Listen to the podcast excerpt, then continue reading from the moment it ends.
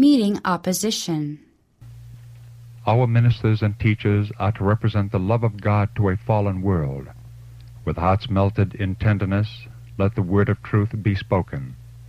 Let all who are in error be treated with the gentleness of Christ. If those for whom you labor do not immediately grasp the truth, do not censure, do not criticize or condemn. Remember that you are to represent Christ in his meekness and gentleness and love. We must expect to meet unbelief and opposition. The truth has always had to contend with these elements. But though you should meet the bitterest opposition, do not denounce your opponents. They may think, as did Paul, that they are doing God's service, and to such we must manifest patience, meekness, and long-suffering. Let us not feel that we have heavy trials to bear, severe conflicts to endure in representing unpopular truth. Think of Jesus and what he has suffered for you, and be silent. Even when abused and falsely accused, make no complaint. Speak no word of murmuring. Let no thought of reproach or discontent enter your mind. Take a straightforward course, having your conversation honest among the Gentiles, that whereas they speak against you as evildoers, they may be, by your good works which they shall behold, glorify God in the day of visitation. 1 Peter 2.12 You should conduct yourself with meekness toward those who are in error. For were you not, you yourself recently in blindness in your sins? And because of the patience of Christ toward you, should you not be tender and patient toward others? God has given us many admonitions to manifest great kindness toward those who oppose us, lest we influence a soul in the wrong direction. Our life must be hid with Christ in God.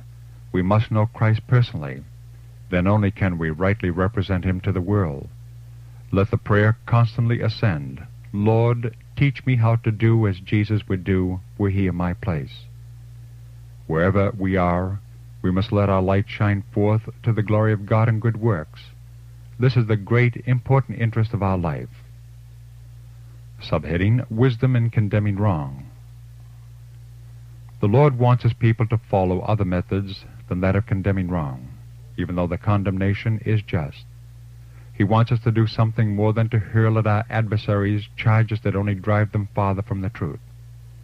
The work which Christ came to do in our world was not to erect barriers and constantly thrust upon the people the fact that they were wrong. He who expects to enlighten a deceived people must come near to them and labor for them in love. He must become a center of holy influence. In the advocacy of truth, the bitterest opponents should be treated with respect and deference. Some will not respond to our efforts, but will make light of the gospel invitation. Others, even those whom we suppose to have passed the boundary of God's mercy, will be won to Christ.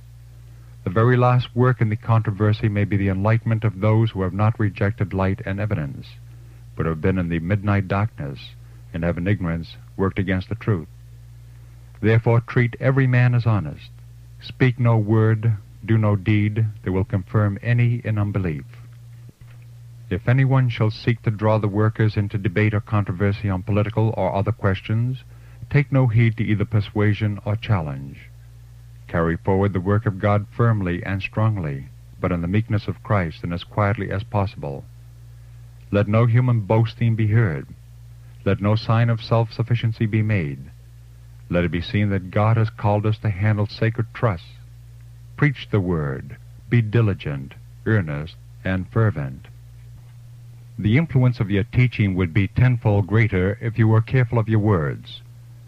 Words that should be a savor of life unto life may by spirit which accompanies them be made a savor of death unto death. And remember that if by your spirit or your words you close the door to even one soul, that soul will confront you in the judgment. Do not, when referring to the testimonies, feel it your duty to drive them home. In reading them, be sure not to mix in your filling of words, for this makes it impossible for the hearers to distinguish between the word of the Lord to them and your words. Be sure that you do not make the word of the Lord offensive.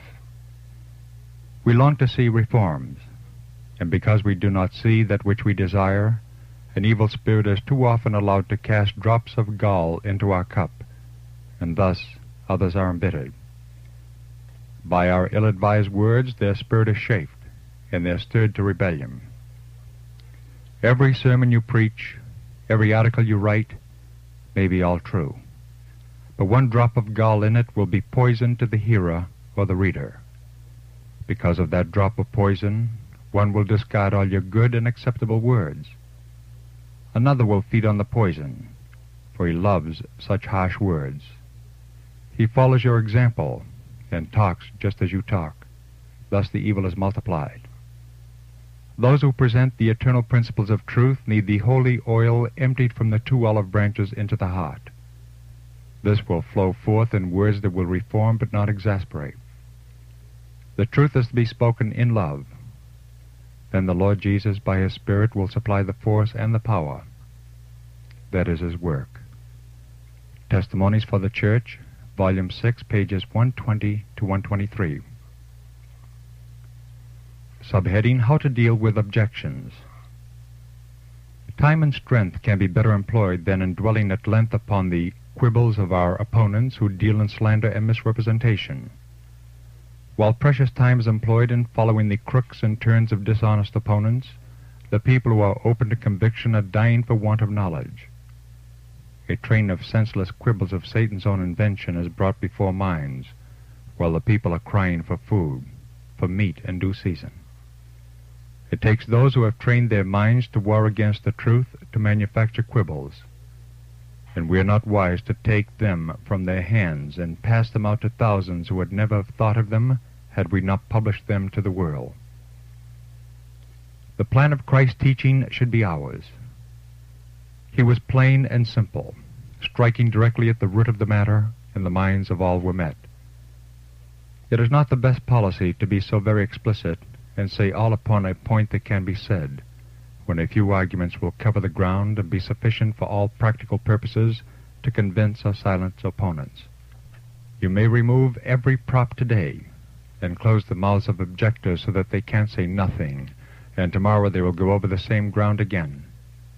Thus will be over and over because they do not love the truth and will not come to the light lest their darkness and error should be removed from them.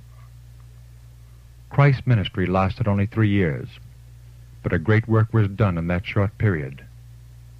In these last days, there is a great work to be done in a short time. While many are getting ready to do something, souls will perish for lack of light and knowledge. If men who are engaged in presenting and defending the truth of the Bible undertake to investigate and show the fallacy and inconsistency of men who dishonestly turn the truth of God into a lie, Satan will stir up opponents enough to keep their pens constantly employed, while the branches of the work will be left to suffer. We must have more of the spirit of those men who were engaged in building the walls of Jerusalem. We are doing a great work and cannot come down. If Satan can keep men answering the objections of opponents, thus hindering them from doing the most important work for the present time, his object is accomplished.